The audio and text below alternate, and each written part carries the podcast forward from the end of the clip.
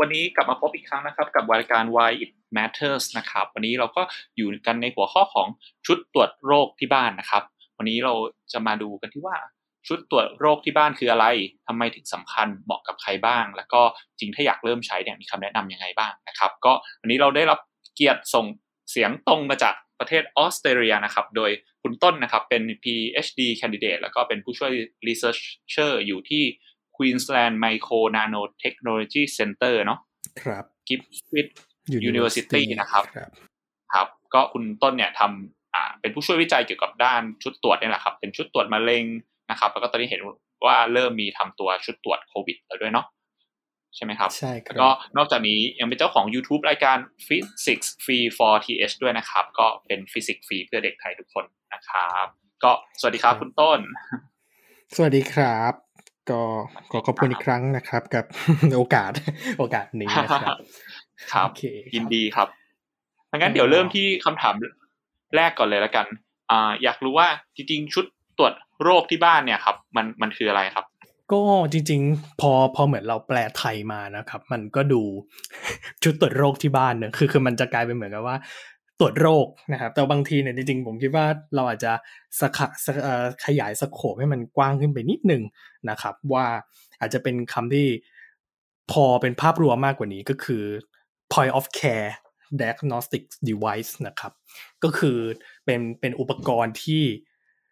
เราสามารถตรวจ on the spot นะครับก็คือว่าเราตรวจที่ไหนก็ได้นะครับ ซึ่งคำนี้มันจะดูกว้างกว่านิดนึง เพราะว่าถ้าสมมติพอที่บ้านปุ๊บใช่ไหมตรวจโรคที่บ้านมันก็จะดูเหมือนแบบอืมที่บ้านอย่างเดียวหรือเปล่าที่อะไรบ้านเท่านั้นเงี้ยเพราะว่าเพราะว่าเพราะว่าจริง ๆ บางทีอุปกรณ์พวกนี้นะครับ บางทีก็อาจจะถูกใช้นะครับ ในที่โรงพยาบาลนั่นแหละ แต่ว่า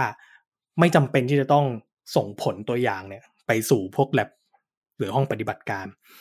คือแค่แค่แค่เหมือนสแกนนะครับ เหมือนสกรีนเฉยๆก่อนเบื้องต้นนะครับ จะได้แบบว่าลดภาระหรืออะไรอย่างนี้ว่ากันไป เดี๋ยวเดี๋ยวลงรายละเอียดตรงนั้นอีกทีก็ได้นะครับ เพราะว่าจริงๆก็ก็ผมผมคิดว่าเดี๋ยวจะพูดว่าทำไมมันถึงสำคัญในส่วนนั้นนะครับ ซึ่งผมก็เลยอืมก็เลยอยากจะอยากจะ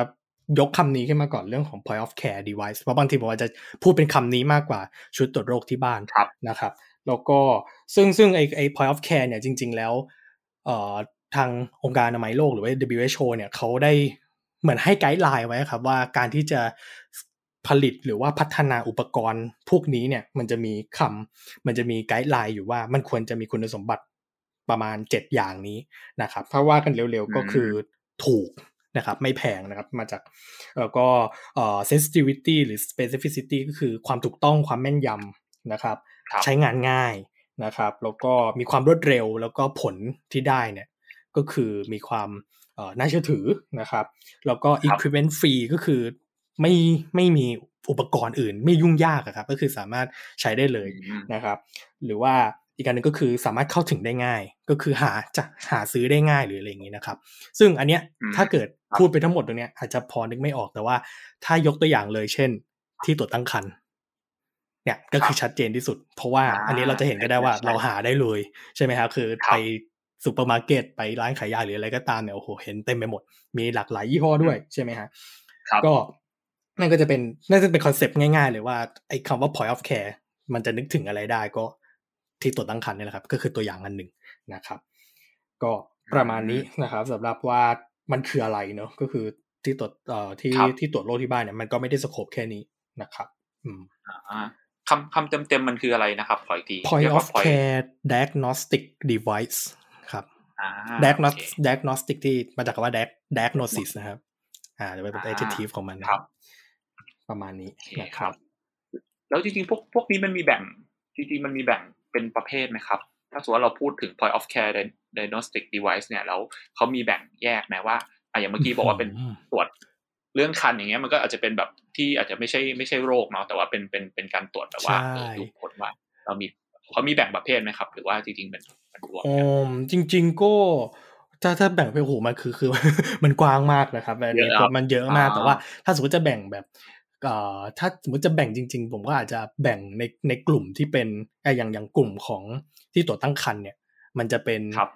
รูปแบบที่มันจะเป็นเหมือนคล้ายๆ อุปกรณ์ที่คล้ายๆ กระดาษ นะครับคือเป็นวัสดุที่เป็นรูพุนแล้วก็สามารถเอ่อโค้ดพวกแอนติบอดีหรือโปรตีนอะไรอย่างเงี้ยลงไปในกระดาษได้นะครับกลุ่มนี้ก็จะเป็นหรือหรือแบบถ้าเรายังเห็นใช่เราจะเห็นแบบทุกวันนี้อยู่ในข่าวก็จะเป็นพวก rapid test rapid test ก็จะอยู่ในกลุ่มประมาณนี้ก็คือ หยดหยดปัสสาวะหรือหยดเลือดลงไปแล้ว เดี๋ยวทิ้งไว้สิบห้านาทีรู้ผลอะอันนี้ก็คือกลุ่มหนึ่งก็เป็นกลุ่มหนึ่งอาจจะเป็นในฝั่งทางฝั่งดิจิตอลหน่อยนะครับ ยกตัวอย่างเช่น พวกที่ตรวจเอ่อเอ่อ ที่ตรวจน้ำตาลในเลือด อันนี้ปัจจุบันก็เริ่มเห็นเยอะขึ้นใช่ไหมครับ ก็จะเป็นเครื่องเลยแล้วก็เราก็เจาะเลือดที่ปลายนิ้วเราใช่ไหมแล้วก็หยดใส่ชิปอะไรสักอย่างหนึ่งเสร็จแล้วก็เสียบเข้าไปในเครื่อง รอแป๊บหนึ่งมันก็จะอ่านออกมาว่าน้ำตาลของเรานะตอนนั้นมันมีปริมาณเท่าใดอะไรอย่างนี้ใช่ไหมครับ ซึ่งก็จะเป็นก็จะเป็นแก๊งดิจิตอลเอ่ออุปกรณ์ที่เป็นดิจิตอลไป นะครับ ก็ผมคิดว่าถ้าจะแบ่งอาจจะแบ่งกันเป็นสองกลุ่มประมาณนี้แล้วกันนะครับว่าเป็นแบบกระดาษที่แบบใช้ทีเดียวแล้วก็ทิ้งใช่ไหมแล้วก็แบบดิจิตอลก็จะใช้ซ้ำได้หลายครั้ง แต่ว่าแต่ว่าแต่ว่าไอไอชิปพวกนั้นคงใช้ซ้ำไม่ได้นะแต่ว่าเออเราเราจะต้องซื้อชิปตรงนั้นมาเพิ่มแล้วก็มาตรวจไปเรื่อยๆแต่ว่าตัวเครื่องอะตัวตัวตัว device หรือว่าตัวแมชชีนมันจะยังใช้ได้เรื่อยๆ อะไรเงี้ยประมาณนั้นครับโอเคครับโอเค พอเห็นภาพอ่า คุณต้นเกินมาแล้วเดี๋ยวให้คุณต้นอธิบายก่อนทำไมเนี่ยปกติเราก็ไปที่โรงพยาบาลก็ไปตรวจโรคได้อยู่แล้ว แล้วทำไมชุดตรวจโรคที่บ้านเนี่ยมันจะถึงมีความสำคัญขึ้นมาครับ ครับ ก็ประเด็นนี้เนี่ยเดี๋ยวผมขอพูดเป็นสองสองหัวข้อใหญ่ ๆ แล้วกันนะครับ ประเด็นแรกเนี่ยผมมองว่าเป็นเรื่องอันนี้อันนี้จะเป็นความอันนี้ทั้งคู่จะเป็นความเห็นนะ ก็คือว่าครับอันนึงเนี่ยก็คืออันแรกที่ผมคิดว่า คิดว่าเป็นเป็นเป็นเรื่องที่สำคัญคือมันเป็นเทรนด์นะครับ เพราะว่าถ้าเกิดเราดูเรื่องของการแพทย์เนี่ยเราจะเห็นว่าเดี๋ยวนี้จะเริ่มมีเรื่องลักษณะที่เรียกว่า personalized medicine เพิ่มมากขึ้นใช่ไหมครับ ซึ่งมันก็จะเป็นการแพทย์ที่เป็นเฉพาะบุคคล ซึ่งซึ่งด้วยความที่มันด้วยการที่เทคโนโลยีมันพัฒนามาด้วย Internet of Things 5G AI Big Data อะไรพวกนี้ผมผมคิดว่าพวกเนี้ยมันเป็นแพลตฟอร์มที่สำคัญที่มันจะ ในทางการแพทย์มันก็สามารถมาใช้ประโยชน์ในกลุ่มพวกนี้ได้ ถ้าเราจินตนาการง่ายๆ เราอาจจะเหมือนกับ สมมติถ้าเรามีเครื่องพิเศษสักเครื่องหนึ่งเป็นเครื่อง ABC อยู่บ้าน แล้วจินตนาการไว้นะครับว่าสมมติเราตื่นเช้ามาวันนี้เราอยากรู้ว่าสุขภาพเราเป็นยังไง เราอาจจะเก็บปัสสาวะตอนเช้า ใส่เข้าไปในเครื่องเนี้ยแล้วให้มัน analyze ทุกสิ่งทุกอย่าง แล้วบอกเราว่า เราขาดเหลืออะไรวิตามินตัวไหนดีไม่ดีห รือเมื่อคืนนอนดีไม่ดีอย่างเงี้ยแล้วข้อมูลนี้สามารถลิงก์ไปสู่อาจจะเข้าไปหาแพทย์ส่วนตัวของเรา หรือว่าเป็นข้อมูล Big Data ที่เขาไปดูแล้วว่าเฮ้ยถ้าเกิดมีการค้นพบโปรตีนตัวนี้อาจจะมีความเสี่ยงในการเป็นโรคอะไรหรือเปล่าอะไรเงี้ยมันก็จะมันก็จะลิงก์กันมันก็จะเชื่อมโยงกันได้นึกออกไหมฮะซึ่งซึ่งผมเชื่อว่าอีกไม่นานนะ น่าจะมีโอกาสได้เห็นสิ่งแบบนี้ เพราะว่า เพราะว่าเราก็จะได้เห็นคือคือเราได้เห็น อินโนเวชันหรือว่าเทคโนโลยีบางอย่างที่ที่ตอนนี้ปัจจุบันมันมันกระจายกันอยู่ แต่ผมเชื่อว่าในวันหนึ่งถ้ามันมารวมกันเป็นสมมติเป็นเครื่องพิเศษที่ผมบอกสักเครื่องหนึ่งได้เงี้ยมันก็มันก็น่าสนใจเหมือนกันว่าอะไรกันนี่อาจจะอาจจะเป็นไปได้นะครับ ผมก็เลยมองว่ามันหนึ่งก็คือเป็นเรื่องของเทรนด์นะครับที่เมื่ออุปกรณ์พวกนี้มันอยู่ที่บ้านทุกคน ทุกคนก็ไม่จำเป็นต้องเดินทาง ไม่ต้องไปหาหมอทุกๆเดือน เพื่อตรวจสุขภาพหรือต้องจ่ายสุขภาพเอ่อตรวจเอ่อจ่ายโปรแกรม ตรวจสุขภาพประจำปีอะไรเงี้ยอาจจะใช้อย่างเงี้ยทุกวันเลยด้วยซ้ำแล้วก็รู้ผลเช็คผลกันแบบวันต่อวันเลยก็ได้ หรือยิ่งไปกว่านั้น อาจจะมีอุปกรณ์อะไรบางอย่างที่เป็นเรียลไทม์อาจจะเป็นอ่าอาจจะเป็นดูมอนิเตอร์เราแทบจะตลอดเวลาเชื่อม phone เอ่อเชื่อมเชื่อมกับ iPhone หรือว่ามือถือของเรา มีแอป analyze นู่นนี่นั่นข้อมูลโอ้โหอันนี้อันนี้อันนี้แบบ อันนี้จินตนาการสุดๆนะครับ แบบมันจะไปสุดมันก็มีโอกาสไปถึงจุดๆนั้นได้ เพราะว่าเราก็เห็นกันอยู่ว่าทุกวันนี้ smart นู่นนี่นั่นก็เต็มไปหมดใช่ไหมอ่าใช่ใช่ใช่มันมันไปไปได้แน่นอนนะครับ แล้วก็ก็มองว่าถ้าถ้าสมมติอยากจะแชร์part ตรงนี้เนี่ย ก็มีเทคโนโลยีหลาย ๆ อย่างที่ที่ที่อาจจะเคยคิดว่ามันอาจจะมีหรือเปล่าหรือว่ามันน่าจะมีแน่ ๆ เลย ซึ่งปัจจุบันมันก็มีแล้ว ยกตัวอย่างเช่น ผมอาจจะพูดถึงกูโคสมิเตอร์หรือว่าการเครื่องที่วัดน้ำตาลใช่ไหมครับอาจจะยังนึกถึงว่าเออมันคงเป็นแค่ตรวจน้ำตาลเฉยแต่ว่ามันก็มีประเภทหนึ่งที่เมื่อกี้ผมก็ไปเช็คมามีของเป็นบริษัทของออสเตรเลียด้วยซ้ำนะครับ ซึ่งเป็นเขาเรียกว่าเป็นเครื่องที่เรียกว่า CGM ก็คือเป็น continuous glucose monitoring ก็คือเขาสามารถ monitor real time นะครับ monitor น้ำตาลของเราได้แบบ real time ก็มันจะเป็นเครื่องเล็ก ๆ ก็คือ แบบจุบเข้าไปตรงที่บริเวณหน้าท้องของเรานะครับก็คือวัดได้ real time เชื่อมกับแอปหนำซ้ำอืมไปอีกครับมีอุปกรณ์ที่ฉีดอินซูลินได้ด้วย ในนั้นอืมกลายเป็นว่าพอมันโอ้โห moni พอมันมอนิเตอร์แบบ real time แล้วมันก็ฉีดอินซูลินให้ด้วย ถ้ามันมีปัญหาขึ้นมาโอ้ นะครับอันมันไปถึงเบอร์นั้นแล้ว ซึ่งก็ตอนแรกก็ตอนแรกคิดว่าแบบอันตอนแรกคิดว่าแบบผมจำได้ว่ามันมีแบบ real time แต่ว่าไม่แน่ใจว่ามันมีฉีดอินซูลิน auto หรือเปล่า แต่ว่าครับพอเข้าไปดูวันนี้คือมันมีโมเดลหนึ่งที่เขาขายอยู่ประมาณหนึ่งพันเหรียญนะครับ ก็แบบอะโอ้มีอันแล้ว อันนี้คือเป็น commercial แล้ว commercialียลแล้วครับ ผมก็ช็อกเหมือนกันโอ้ว่าแบบโอ้มันมีจริงแล้วว่ะเพราะว่าตอนแรกเนี่ยอืมผมยังมียังมีไอคือคือยังมีเทคโนโลยีบางอย่างที่มันอาจจะมีเรียกว่าไมโครนิดเดิลเนาะ เกิดไม่ไม่แน่ใจครับเคยได้ยินหรือเปล่าอ่าครับก็คือที่เหมือนจะเป็นประมาณที่ว่าเป็นเข็มเล็ก ๆ เข็มเล็ก ๆ ที่เหมือนฉีดยาแต่ว่าเราจะครับไม่เจ็บเอาสารใช่มันต้องเอาสารสารตัวนั้นไปมันก็จะโค้ดในตัวเข็มใช่ไหมครับใช่แล้วสารนั้นมันก็จะละลายเข้าสู่ผิวหนังเราอะไรเงี้ยซึ่งซึ่งในทางในทางอินโนเวชันเนี่ยเขาก็จะมองว่าไอ้เข็มพวกเนี้ยมันจะค่อยๆละลายใช่ไหมครับ ซึ่งมันจะอืมดีกว่าการที่เหมือนฉีดอินเจ t เข้าไป เพราะว่าการฉีดสารอะไรเข้าไปเนี่ย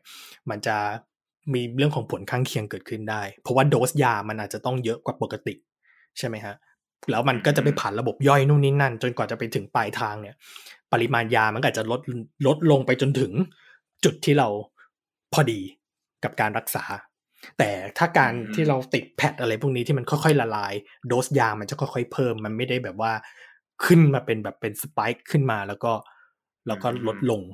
อะไรแบบเนี้ยครับ หรือว่าครับแบบหรือการเทคยาเข้าไปอย่างเงี้ยก็เช่นกัน เหตุผลในการที่มันเกิด side effect หรือว่าผลข้างเคียงก็เพราะว่าเวลาเรากินยาเข้าไปอะ เราจริง ๆ เรากินยามากกว่า สิ่งที่ร่างกายมันควรจะได้รับ เพราะว่ามันกว่าจะผ่านระบบดูดซึมนู่นนี่นั่นแล้วไปถึงอวัยวะเป้าหมายเนี่ย มันจะหายไปเรื่อยๆใช่ไหมฮะแล้ว ถ้าสมมติเรากินน้อยกว่าความเป็นจริงกว่าจะไปถึงปลายทางก็แปลว่าเป็นไม่เหลือแล้วอะไรเงี้ยการรักษามันก็จะไม่เพราะฉะนั้นส่วนเนี้ยมันอาจจะเป็นเรื่องของผลข้างเคียง ไปยาวถึงเรื่องยา อันนี้ก็พอพอเพราะว่าเพครัราะบเพราะว่าเคยเคยเอ่อได้ได้ทำงานส่วนนี้ด้วยอยู่เหมือนกันฮะก็โอเคครับ แล้วก็อีกส่วนหนึ่งที่อาจจะอาจจะเห็นภาพได้ชัดเจนที่ผมบอกว่ามันมีความเป็นไปได้คือพวก variable sensor เพราะต้องยอมรับว่าปัจจุบันตอนนี้เอ่อเทคโนโลยีทางด้านวัสดุนะครับ มันไปได้ค่อนข้างไกลละก็คือสามารถที่จะ ทำวงจรไฟฟ้าครับ บนวัสดุที่มันสามารถยืดหยุ่นได้ อันนี้อาจจะเคยเห็นภาพกันเนอะว่าอาจจะเป็นเอ่อถ้าถ้าใครรู้จักอาจจะเป็นวัสดุที่เรียกว่ากาฟีนนะครับ อย่างกาฟีนอย่างเงี้ยก็คือเป็นเป็นเป็นวัสดุที่โปร่งแสงด้วยนะครับโปร่งโปร่งใสใสเลยครับ เป็นฟิล์มครับเป็นแผ่น แต่ว่ามันนำไฟฟ้าได้ เพราะฉะนั้นคนก็เลยอาจจะมองไปในภาพว่า แล้วมันก็สามารถเอออีกอย่างหนึ่งคือมันสามารถมัน flexible อะครับ คือมันโก่งงอได้ งอได้ไม่ขาดอืมแล้วก็ยังนำไฟฟ้าได้อยู่ เพราะฉะนั้นคนก็เลยมองภาพไปจนถึงว่า มันอาจจะถูกเอามาใช้ในแง่ของ flexible electronics ก็จะเป็นอีกฟิลหนึ่งเลยอืมอันนี้ก็จะมีคนที่กำลังพัฒนาอยู่เหมือนกันว่าเป็นเซนเซอร์ที่เป็นแบบ wearable sensor เนอะก็คืออมสามารถครับ build in เข้าไปกับเผลอๆ build in เข้าไปกับเรื่องเสื้อผ้า หรือว่าโอ้อะไรได้เลย ซึ่งซึ่งถ้าถ้าถ้าถ้าครัเรามองในมุมงานวิจัยนี่คือนี่ field นี้ก็จะเป็นอีก field หนึ่งเลยนะครับ ที่แบบใหญ่ ๆ เลยนะครับ ที่กำลังทำกันอยู่อืมเหมือนกัน เพราะว่าเคยเคยได้ได้ review paper พวกนี้อยู่เหมือนกันนะครับก็โอ้โห แต่ว่าเขาก็จะทำโมเดลง่ายๆ เช่นว่าอาจจะอ่าไอไอ wearable sensor เนี่ยอาจจะวัดน้ำตาลจากเหงื่ออย่างเงี้ยครับอืมซึ่งก็ ก็ก็เป็นอีก way หนึ่งเหมือนกันที่เขาตรวจน้ำตาลครับได้นะครับ อันนี้อันนี้ก็คือประเด็นที่หนึ่งว่าอืมเรื่องของ personalized medicine เทรนด์เนาะเป็นเทรนด์ก็เทคือ device แล้วก็แบบ device เทคโนโลยีต่างๆ มันขึ้นมันขึ้นมาแบบตอบโจทย์เราได้แล้วทุกอย่างใช่ device ครับที่ขึ้น AI big data เข้ามาอะไรอย่างนี้เนาะมันก็จะมาช่วย support ในมุมหลาย ๆ มุมตรงนี้เพิ่มขึ้นไปอีก จริง ๆ ผมอาจจะขอแนะนำผ่านแบบผ่านผ่านผ่านออกการออกอากาศเลยนะครับ คือจะมีอีกแก๊งหนึ่งที่ น่าสนใจ เขาจะเรียกแก๊งนั้นว่า bioinformatics นะครับก็คือเป็นแก๊งอืมที่เหมือนจะพยายามที่จะอ่าน genetic code นะครับก็คือเอาเอา DNA ของคนเราเนี่ยมากางเป็นเหมือนเป็นแมปเลยนะครับแล้วดูเป็นในลายในลายลำดับเบสของ DNA เลย แล้วก็จะดูว่ายีนไหนเนี่ย มีโอกาสที่จะพัฒนาเป็นมะเร็ง อันนั้นเขาก็อีกศาสตร์หนึ่งเลยนะครับ ที่แบบว่า อ่าอันนี้อันนี้แนะนำเดี๋ยวเผื่อว่าเดี๋ยวเดี๋ยวผมหลังไม้ให้เพราะผมมีรู้จักคนหนึ่งที่เขาทำวิจัยด้านนี้อยู่เหมือนกัน ก็เป็นเรื่องที่น่าสนใจดีนะครับอ่าเพราะว่าเหมือนกับครับอันนั้นเขาก็จะไปลงเรื่องยีนแบบยีน DNA อืมแบบครับจ๋าๆเลยนะครับ แล้วก็ครับแล้วก็เหมือนกับเอ่อเขาก็จะรับพัฒนาคือคือเหมือนกับเขาจะพัฒนาอุปกรณ์ที่อ่านโค้ด DNA เหล่าเนี้ยนะครับ ออกมาครับแล้วก็อาจจะพอบอกเราได้ว่าเฮ้ยมันอาจจะเอ่อ คุณอาจจะเป็นโรคนั้นโรคนี้ได้ เพราะว่ายีนคุณบอกว่ายีนคุณจะเป็นอะไรอย่างเงี้ยนะครับ ซึ่งมันก็จะยิ่งตอบโจทย์ในเรื่องของ personal medicine ไปอีกว่าเริ่มดูเหมือนในเหมือนในหนังเหมือนในหนังขึ้นไปทุกที ซึ่งซึ่งมันไม่ซึ่งมันไม่ไกลในหนังอะไรใช่ซึ่งซึ่งผมว่ามันไม่ไกลแหละ แต่ว่าโอไกลเคมากมันก็ต้องใช้เวลา เพราะว่าอีกอย่างหนึ่งที่ผมต้องเล่าคือ อุปกรณ์ที่เราเห็นทุกวันนี้นะครับ ที่ว่าเอามาใช้กันได้จนแบบอย่างที่ตรวจตั้งครรภ์เนี่ย ในขั้นตอนการพัฒนา 20 ปีนะครับอืม แปลว่าสิ่งที่ผมพูดไปทั้งหมดเมื่อกี้ที่มันอยู่ในงานวิจัยเนี่ย ในอีก20ปีมันอาจจะออกมาเป็น Product จริง ๆ มันคงไม่ได้เร็วขนาดนั้น แต่ว่าถ้าเม็ดเงินหนาก็ไม่แน่ เพราะว่า เพราะว่าค่าเงินแคปิตอลหรือว่าเออเงินทุนเข้าไปช่วยสนับสนุนงานวิจัยพวกเนี้ยมาก ๆ เนี่ย มันก็จะมีคนที่เป็น translational ครับ คือ ก็จะแปลงความรู้เหล่าเนี้ยออกมาเป็นครับวัสดุได้เป็นเป็น commercial product ได้เร็วนะครับม อันนี้ก็เป็นประเด็นที่หนึ่งซึ่งยาวมาก คือครับ personal medicine แต่ว่าน่าน่าสนใจมาก พอพอคุณต้นพูดแล้วก็เออเห็นเห็นเห็นภาพแบบหลาย ๆ ตัวอย่างเงี้ยที่เราจะไม่คิดแล้วก็พอมาแชร์ก็ดีครับเราก็ได้รู้ว่าเอ้ยเทคโนโลยีมันไปไกลขนาดนี้แล้วใช่ครับ แล้วก็ประเด็นที่ครับสองที่ผมอยากจะพูดถึงก็คือ อันเนี้ยชัดเจนก็คือเรื่องว่าการมีสิ่งเนี้ยการมีเรียกได้ว่า point of care device เนี่ย มันมาซึ่งการลดภาระทางสาธารณสุขนะครับ คือต้องยอมรับอย่างหนึ่งว่ายังไงก็ตามนะครับ อุปกรณ์เหล่านี้ไม่สามารถทดแทน ไม่สามารถทดแทนผลการทดลองในห้องปฏิบัติการได้แน่นอน อันนี้ต้องยอมรับก่อนหนึ่งอย่าง คือยังไงก็ไม่มีทางเป็นไปได้ เพราะครับว่าไอ้ผลทางแล็บหรือว่าห้องปฏิบัติการเนี่ย อันนั้นคือเราเราเราจะเรียกกันในวงการว่ามันคือ gold standard นะครับอืม gold standard หมายความว่า คุณอยากจะตรวจโรคนี้หรืออะไรยังไงเนี่ยมันมีโปรโตคอลหรือมันมีวิธีการในการวินิจฉัยอยู่แล้ว ซึ่งวิธีการพวกครันั้นครับเป็นวิธีการที่ fix แล้ว นะครับเป็นวิธีการที่ fix เลยว่าก็ตรวจตามนี้แล้วมันขึ้นผลว่าบวกก็แปลว่าคุณเป็น มันจะต้อง confirm แบบนั้น เพราะฉะนั้นไอไออุปกรณ์เหล่านี้มันอาจจะมาเพื่อลดภาระนะครับแทนที่คนจะไปออกันที่โรงพยาบาลอาจจะเป็นลักษณะที่ว่าถ้าเราสงสัยนู่นนี่นั่น อาจจะซื้อมาตรวจที่บ้านเองก็ได้ แล้วถ้าเกิดผลมันบวกจริงอืมๆอาจจะค่อยไป confirm อีกครั้งหนึ่งคือไปค่อยไปโรงพยาบาลอีกทีหนึ่งเพื่อที่จะได้รับการตรวจแบบ ลึกๆอีกครั้งหนึ่ง เพราะว่าบางทีเนี่ย ถ้าทุกคนไม่เราไม่มีตรงนี้ใช่ไหมครับ แล้วทุกคนก็สงสัยแล้วก็ไปกันหมด มันก็จะเป็นอืม a ton of sample ที่นักเทคนิคการแพทย์ หรือว่าทางบุคลากรบุคลากรทางการแพทย์จะต้องวุ่นวายในการที่จะตรวจครับแล้วบางทีก็อาจจะพลาดเคสที่มีความฉุกเฉิน หรือว่าหนักจริง ๆ คือคือในระบบในระบบของทางสาธารณสุขผมก็เชื่อว่าเขาก็มีวิธีการลัดคิวอะนะหมายถึงว่าเฮ้ยอันเนี้ยมันมันด่วน มันต้องลัดคิวก่อน แต่มันจะมีเคสประมาณที่ว่าเอ่อเพราะว่าว่าอันนี้มันก็เป็นเทรนด์อีกอันหนึ่งด้วยนะครับ ว่าผู้คนเริ่มสนใจโดยเฉพาะอย่างทางด้าน cancer เนี่ยหรือว่ามะเร็งเนี่ยคนเริ่มสนใจที่คือคือวิธีการตรวจหาโรคมะเร็งเนี่ยมันชัดเจนแล้วนะครับ มี tumor มีนู่นมีนั่นใช่ไหมฮะแต่ว่าคนกำลังครับมองไปถึงว่า ถ้าเกิดอยากรู้ก่อน เป็นเขาจะเรียกไปว่า early diagnostics นะครับ diagnostics ซึ่ง มันมีทรายหรือมันมีสัญญาณอะไรบางอย่างไหม ถ้าเรารู้ก่อนน่ะ เราจะได้รักษาได้ก่อนหรือเราจะได้อืมได้ได้ได้ป้องกันมันเกิด เพราะว่ามันมีตัวเลขที่ชัดเจนมากว่าในโรคอย่างเช่นเอ่อ ovarian cancer มันคืออะไรนะเอ่อมะเร็งปากมดลูก ถ้าสมมุติว่าครับเขานักผู้เอ่อผู้ป่วยเนี่ยได้ถูกพบ โรคนี้ในตั้งแต่แบบ stage หนึ่งหรือ stage ก่อนหน้าที่เป็น early เนะฮะมีโอกาสรอดหรือว่าไม่ไม่พัฒนาไปจนถึงเป็นมะเร็งระยะสุดท้ายเนี่ยถึง94เปอร์เซ็นโอ้สูงถ้ารู้ก่อนก็รีบรีบครับทรีทเมนต์ก่อนมันก็จะมันก็จะมีโอกาสรอด เพราะว่ายิ่งนานไป stage สอง stage สาม stage สี่ก็จะทำให้โอกาสรอดน้อยลงเรื่อยๆ ดังนั้นเนี่ยตอนเนี้ยอย่างอย่างผมเองก็เหมือนกันก็คือ ตัวอุปกรณ์ที่ผมทำวิจัยอยู่ ก็จะพุ่งเป้าไปที่เรื่องของ early diagnosis นะครับ โดยที่อืมเอ่อพอดีพอดีเนื่องจากว่ามี collaboration กับอีกมหาลัยหนึ่งที่เขามีโรงพยาบาล เขาก็เลยมี sample ของด้านเอ่ออืมเอ่อตัวมะเร็งปากมดลูก มีมี sample จริงๆครับ แบบ 200 300 ตัวอย่างเลย ถ้าสมมติเรามีเทคโนโลยีนี้แล้ว เราสามารถไปขอ sample มาทำมามาเช็คมาตรวจ ได้อะไรอย่างเงี้ยครับก็เลยเหมือนกับว่าเราก็เลยเราก็เลยเราก็เลยโฟกัสไปทาง ovarian cancer หรือว่ามะเร็งปากมดลูกก่อน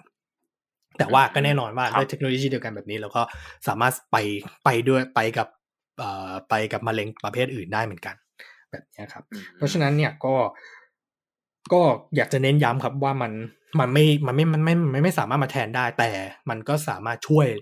ลดภาระได้เหมือนกันนะครับ โดยเฉพาะเรื่องของการสแกนหรือสกรีน ผู้ป่วยที่อาจจะสมมติไปตรวจแล้วมันก็ลบอยู่แล้วอะก็ไม่มีไม่แล้วเราเราไม่ได้มีความเสี่ยงใดๆเงี้ยก็ไม่จำเป็นต้องไปตรวจเพิ่มภาระหรอกนะครับอะไรประมาณนั้น ครับ เอ๊ะอย่างอย่างนี้ผมผมสงสัยแล้ว แล้วอย่างนี้มันมีเคสที่อ่าไอไอไอเครื่องตรวจแบบนี้ผิดพลาดไหมครับ อ่า เนี่ยก็คือจะเป็นประเด็นครับว่ามันก็จะมีอ่าถ้าถ้าลงไปในรายละเอียดของตัวนะ ตัวตัวตัวอุปกรณ์เนี่ย เอ่อถ้าเราสนใจสมมติสมมติซึ่งซึ่งผมจริงล่าสุดผมลองไปเสิร์ชเล่นดูว่าผมอยากรู้ว่าเออบางตัวมันมีไหมอย่างเช่น HIV อย่างเงี้ยซึ่งผมก็มาเจอว่าเดี๋ยวนี้ก็มีขายแบบตามอินเทอร์เน็ต สามารถสั่ง Shopee หรือว่าอะไรพวกนี้ได้เหมือนกันก็ประหลาดใจเหมือนกันโอ้ มีแล้วเหรอนะครับเพราะว่าตอนแรกเข้าใจว่าอย่าง rapid test ของตัว HIV อย่างเงี้ยจะยังถูกใช้แค่ในคลินิกนิรนามหรืออะไรแบบนี้อยู่ ยังไม่ยังไม่คิดว่าจะ open ขนาดนี้นะครับแต่ว่าโอเค ผมก็ไปเจอเว็บเว็บหนึ่งที่เขาเหมือนกับเป็นตัวแทนในการขาย ก็แบบโอเคมีแล้ว แล้วผมก็เชื่อว่าอย่างมะเร็งอย่างเงี้ยก็มีด้วยเช่นกัน ซึ่งอันนี้ผมก็อาจจะให้เป็นข้อมูลละกันว่า เวลาเราซื้อเนี่ยหรือว่าเราพิจารณาที่จะเลือกซื้อเนี่ย มันจะมีเรื่องของมันจะมีศัพท์อยู่หลาย ๆ ตัวนะครับที่ที่มันจะพูดถึงเช่นเอ่อ sensitivity หรือ specificity นะครับสองตัวนี้เป็นตัวสองตัวสำคัญ sensitivity เนี่ยกำลังจะบอกถึงความว่า ถ้าคนเป็นน่ะคนที่จะสมมติว่าเราเป็นเนี่ยหรือว่าเรามีเราเป็น positive เนี่ยเปอร์เซ็นที่จะได้ถูกตรวจพบเนี่ย คือเท่าไหร่ แปลว่าสมมติถ้าเก้าสิบเก้าเปอร์เซ็นแปลว่า ในหนึ่งร้อยคนน่ะ คนที่เป็นอาจจะหลุดไปหนึ่งคน คนที่เป็นจริงๆอะอาจจะอาจจะหลุดไปก็ได้นะครับ แต่ว่าอีกแต่ว่าอีกอันหนึ่งก็คือ specificity ก็คือ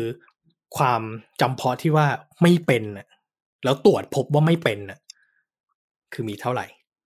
นะครับซึ่งจริงๆสองเลขตัวนี้ก็ควรจะสูงแหละยิ่งสูงยิ่งดีก็แน่อยู่แล้วใช่ไหมครับ แต่ว่าผมอยากจะให้คำอีกสองคำที่มันเพิ่มขึ้นมาคือคำว่า false positive กับ false negative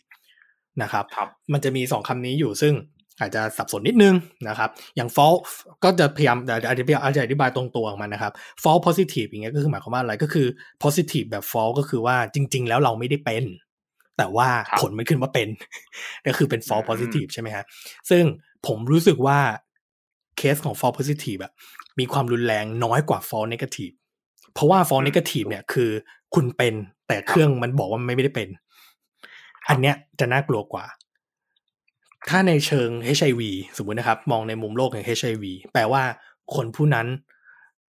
พอตรวจแล้วบอกว่าอ้าวไม่เป็นนี่แต่จริงๆแล้วตัวเองเป็น ก็อาจจะมีพฤติกรรมที่ ลุยต่อ อาจจะมีเซ็กโดยไม่ไม่ไม่ป้องกันต่อ หรือถ้าอย่างเคสอย่างชัดเจนที่สุดอย่างโควิด น่ากลัวมากถ้ามันเป็นฟอลเนกาทีฟเพราะว่านั่นก็แปลว่าคุณอาจจะเข้าใจว่าอ๋อฉันไม่ได้เป็นนี่ แล้วฉันก็ใช้ชีวิตปกติ ไม่ใส่หน้ากากไม่นั่นไม่นี่ แต่ว่าตัวเองเป็นน่ะ ก็แพร่เชื้อต่อ ซึ่งอันเนี้ยผมว่าน่ากลัวกว่า false positive เพราะว่า false positive เนี่ยถ้าเกิดขึ้นมาว่าบวกเนี่ยยังไงยังไงก็ตามถ้าเกิดมันขึ้นว่าบวกด้วยชุดตรวจพวกเนี้ยคุณต้องตรวจซ้ำอยู่แล้ว คุณต้องโดนตรวจซ้ำอยู่แล้ว ถูกไหมครับเพราะว่าอ้าวเป็นเอ้ยชุดนี้มันดูว่าเป็นในตรวจซ้ำสิหรือว่าตรวจซ้ำกับเครื่องเดิมก็ได้ หรือเปลี่ยนยี่ห้อก็ได้หรือ ไปตรวจในวิธีการที่มันแม่นยำมากขึ้น ซึ่งผมก็เลยมองว่าถ้ามันฟอร์ positive เป็นยังโอเค คืออาจจะติดตกเล็กน้อย ในช่วงที่มันขึ้นมาว่าบวกว่าแบบวิกูเป็นเหรอเนี่ย แต่ว่าฟอร์ positive เอ่อฟอร์ negative เนี่ยน่ากลัวนะครับ เพราะว่าอาจจะทำให้พฤติกรรมของคนจะไม่ระมัดระวัง เพราะตัวเองเป็นแล้วแต่ไม่ระมัดระวังเนี่ยก็ก็น่ากลัว นะครับครับ ซึ่งอย่างปัจจุบันอย่างเงี้ยก็น่าก็ก็เบียจะบอกความน่ากลัวเพิ่มขึ้นไปอีก เพราะว่าอย่างเช่นเอ่อ rapid test ของโควิด เท่าที่ผมดูตัวเลขล่าสุด ยังไงก็เหมือนกับประมาณ 80%หมายความว่าหนึ่งในห้ามีโอกาสหลุดคือเพราะฉะนั้นเนี่ยผมก็เลยมองว่าในกรณีแบบเนี้ยคือ ไม่ใช่ว่าตัวเทสมันไม่ดีหรือมันไม่มันแย่แล้วยังจะใช้อีกทำไมนะครับ แต่ว่ามันเข้ามันต้องเข้าใจในเบื้องลึกอีกอย่างหนึ่งว่า เราต้องเข้าใจก่อนว่า ไออุปกรณ์ตัวนี้มันตรวจอะไรด้วย เพราะว่าถ้าเราเห็นตอนนี้ตอนนี้ความรู้เราค่อนข้างเยอะละเกี่ยวกับโควิด เราจะรู้ว่าเอ่อไอ้ rapid test พวกนี้มันจะตรวจหาภูมิคุ้มกันของเรา ใช่ไหมครับ ซึ่งภูมิคุ้มกันเนี่ย มันจะเกิดขึ้นช้ากว่า ความเป็นมันมันมันมันจะถูกพัฒนาคือคือหมายกับว่าเวลาร่างกายเราเนี่ยได้รับสารหรือว่าเชื้อโรคอะไรเข้าสู่ร่างกายเนี่ย ร่างกายเราจะสร้างภูมิคุ้มกันถูกไหมฮะสร้างภูมิคุ้มกันมาต่อสู้ แล้วมันก็จะมีขึ้นสิ่งที่เรียกว่าแอนติบอดีขึ้นมา ใช่ไหมครับเดี๋ยวเดี๋ยวโทษทีครับผมผมผมอาจจะขอขยายความตรงนี้นิดนึงเดี๋ยวเรื่องไหมฮะท่านผู้ฟังบางคนอาจจะนึกไม่ออกคือเวลาเราตรวจโควิดเนี่ยมันก็จะมีสองแบบถูกไหมครับใช่ครับอาจจะให้คุณต้นอธิบายเพิ่มตรงนี้ว่าอ๋อได้เอ้ยครับมันมีตัวที่เป็นเผื่อคนจะได้เห็นภาพขึ้นว่าเอ้ยแล้วปิดเทสมันคืออะไรไอ้แย่โพรงจมูกคืออะไร อ่าได้ครับ ก็คือก็คือว่าคือตอนเนี้ย gold standard ถ้าถ้าถ้าว่ากันตรงๆคือ gold standard คือไอ้ที่แบบเราต้องไปสวับที่จมูกอ่าก็คือที่แย่เราเข้าไปในจมูก straight to ใช่ไหม the point เลย คือเราไปที่จุดเลยว่า ไวรัสมันอยู่ไหน ก็คืออยู่ในคโพรัรบงจมูกหรืออยู่ในช่องคอใช่ไหมครับ เพราะฉะนั้นครับถ้าเราไปปาดเจอไวรัสพวกนั้นนะครับ แล้วแล้วก็สิ่งที่จะทำก็คือเขาจะเรียกว่า RT-PCR ก็คือมันจะเป็นวิธีการในการหาเอ่อ DNA ของตัวไวรัสนะครับ ซึ่งถ้าเราไปปาดมาปุ๊บณที่ตรงนั้นมันมีไวรัสแล้วมันก็จะต้องถูกตรวจเจอใช่ไหมครับอันนี้ก็ตรงไปตรงมาครับเพราะฉะนั้นอันเนี้ยจะเป็น gold standard ก็คือครับไม่มีวิธีไหนที่ดีสุดวิธีที่แม่ในนวิก็ในคือที่สุดเป็นตรวจในตอนนี้แหละตรวจจริงๆครับ ใช่ก็คือตรวจการใช้ RT-PCR หรือการการไป swab เก็บ sample ในบริเวณที่ไวรัสมันอยู่นะครับ อันที่สองนะครับ ก็คือที่วิธีตรวจที่ก็คือใช้แบบที่ rapid พูดเมื่อกี้ test ครับใช่ก็คือเป็น rapid test ซึ่ง rapid test เนี่ยทุกทุกทุกยี่ห้อหรือทุกๆแบรนด์เนี่ยก็เป็นการตรวจแบบภูมิคุ้มกันหาภูมิคุ้มกันทั้งหมด ซึ่งในความเข้าใจของเราตอนนี้ทั้งหมดเนี่ย มันก็คือว่า โรคเนี้ยเมื่อเราไปโควิดเนี่ยเมื่อเข้าสู่ร่างกายของเราเนี่ยนะครับ ร่างกายของเรา แต่ละคนไม่เหมือนกัน ภูมิคุ้มกันแต่ละคนเกิดขึ้นไม่พร้อมกัน บางคนห้าวันก็ขึ้น บางวันบางคนสองอาทิตย์เพิ่งขึ้น เพราะฉะนั้นการครับตรวจด้วย rapid test บางที ถ้าขึ้นว่า positive มันอาจจะมันอาจจะสายไปแล้วด้วยซ้ำไป ถูกไหมครับ เพราะว่าครับเราอาจจะ แพร่เชื้อไปขึ้นไม่รู้ขึ้นเท่าไหร่ต่อเท่าไหร่แล้ว แต่เอ่อครับ P อ่า RT-PCR หรือไอ gold standard เนี่ยมันสามารถตรวจได้ตั้งแต่วันวันหรือสองวันแรก เพราะว่าเมื่อไวรัสเข้าสู่ร่างกายเราใช่ไหมครับ มันเข้าไปทางแบบโพรงจมูกหรืออะไรอย่างนี้ปุ๊บเนี่ยหรือเข้าไปอยู่ที่ช่องคอเนี่ยมันก็จะค่อยๆเพิ่มจำนวน ซึ่งก็มีความหมายว่าไอ้จังหวะที่มันเพิ่มจำนวนในแต่ละวันเนี่ย เราก็มีโอกาสตรวจเจอ ซึ่งก็อาจจะวันหรือสองวัน หลังจากที่ได้รับเชื้อ ซึ่งมันก็ยังมันก็ยังดีกว่าที่ดีเลย์ไปสองอาทิตย์นะครับครับ เพราะฉะนั้นเนี่ยอย่าง rapid test เนี่ยก็ต้องเข้าใจด้วยว่าที่มันมีโอกาสพลาดสูง เพราะมันขึ้นอยู่กับเรื่องของภูมิคุ้มกันของแต่ละบุคคลอืมไม่ใช่ว่าตัว test โอเคครับมันห่วยนะครับ คือตัว test เนี่ย concept มันโอเคครับอยู่แล้ว แต่ว่าเมื่อตัวโรคมันเป็นแบบนี้ rapid test อาจจะไม่ได้เหมาะในการเอามาใช้เพื่อตรวจหาขนาดนั้น แต่ถามว่าครับมันเอามา confirm ไหมก็ใช่ อาจจะเอามา confirm ก็ได้ว่าสมมติ PCR ก็ขึ้น ไอ้นี่ก็ขึ้นก็คงไปแล้วแหละ เพราะว่ามีสองทางมา confirm มาสองทางเพราะว่าเพราะในทางเทคนิคการแพทย์เนี่ยที่ผมเคยฟังจากอาจารย์เอ่อท่านหนึ่งนะครับ ที่ที่มหิดลเนี่ยคืออาจารย์แกบอกว่า ยังไงก็ตามทุกโรคอะ มันจะต้องตรวจในทุกๆในหลายหลักในหลากหลายทางเพื่อคอนเฟิร์มกันอืมคอรับยู่แล้ว เพราะฉะนั้นการที่เราจะ final ว่าคุณเป็นโรคอะไรเนี่ย มันจะต้องได้รับการตรวจซ้ำแล้วซ้ำอีกเพื่อ confirm ว่าเป็นจริง ๆ นะโดยเฉพาะอย่างยิ่งอย่างอย่างอย่างที่ผมยกตัวอย่างไปล่าสุดคือ HIV คืออมอันเนี้ยครับโรคนี้มันยิ่งมันมันมันมันค่อนข้าง sensitive มีผลทางด้านสังคมด้วคยรับใช่ไหมครับเพราะฉะนั้นเนี่ยครับอันเนี้ยก่อนที่จะบอกว่าคุณเป็น HIV จริงๆอะไม่รู้ตรวจซ้ำอีกกี่สิบครั้งเพื่อที่จะมั่นใจจริง ๆ ว่าเฮ้ยเราเป็นอะไรเงี้ย เพราะฉะนั้นเนี่ยครับอันนี้ก็เช่นเดียวกัน เพราะฉะนั้นผมก็เลยจะบอกว่าอย่างไอ้ point of care device หรืออุปกรณ์ที่เราตรวจตามบ้านหรืออะไรอย่างนี้เนี่ย ยังไงครับมันก็ไม่มีทางมาทดแทนวิธีการที่เราตรวจทางแลบแน่นอน แหละมันแต่มันจะเป็นครับทางเลือก เป็นเป็นทางเลือกที่ถ้าใครมีกำลัง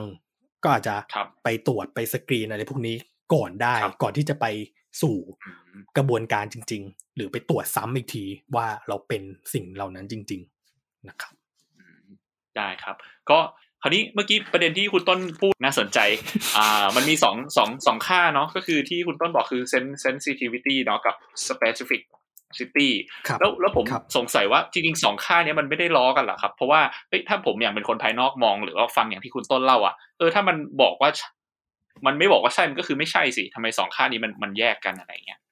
อ่าพอดีในในในเชิงการคำนวณเนี่ยคือถ้าผมยกตัวอย่างคือคือเหมือนกับว่า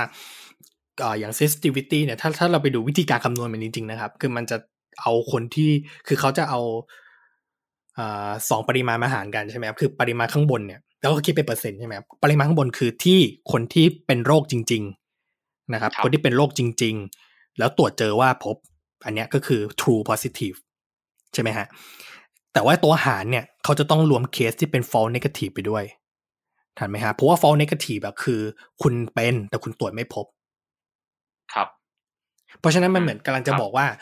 ค่า sensitivity คือเหมือนกันจะบอกว่า โอกาส กี่เปอร์เซ็นต์ที่คนที่เป็นจริง ๆ จะตรวจเจอว่าเป็น ครับ แต่ว่า specificity เนี่ย คือโอกาสกี่เปอร์เซ็นต์ที่คนที่ไม่เป็น แต่ต้องตรวจเจอว่าไม่เป็น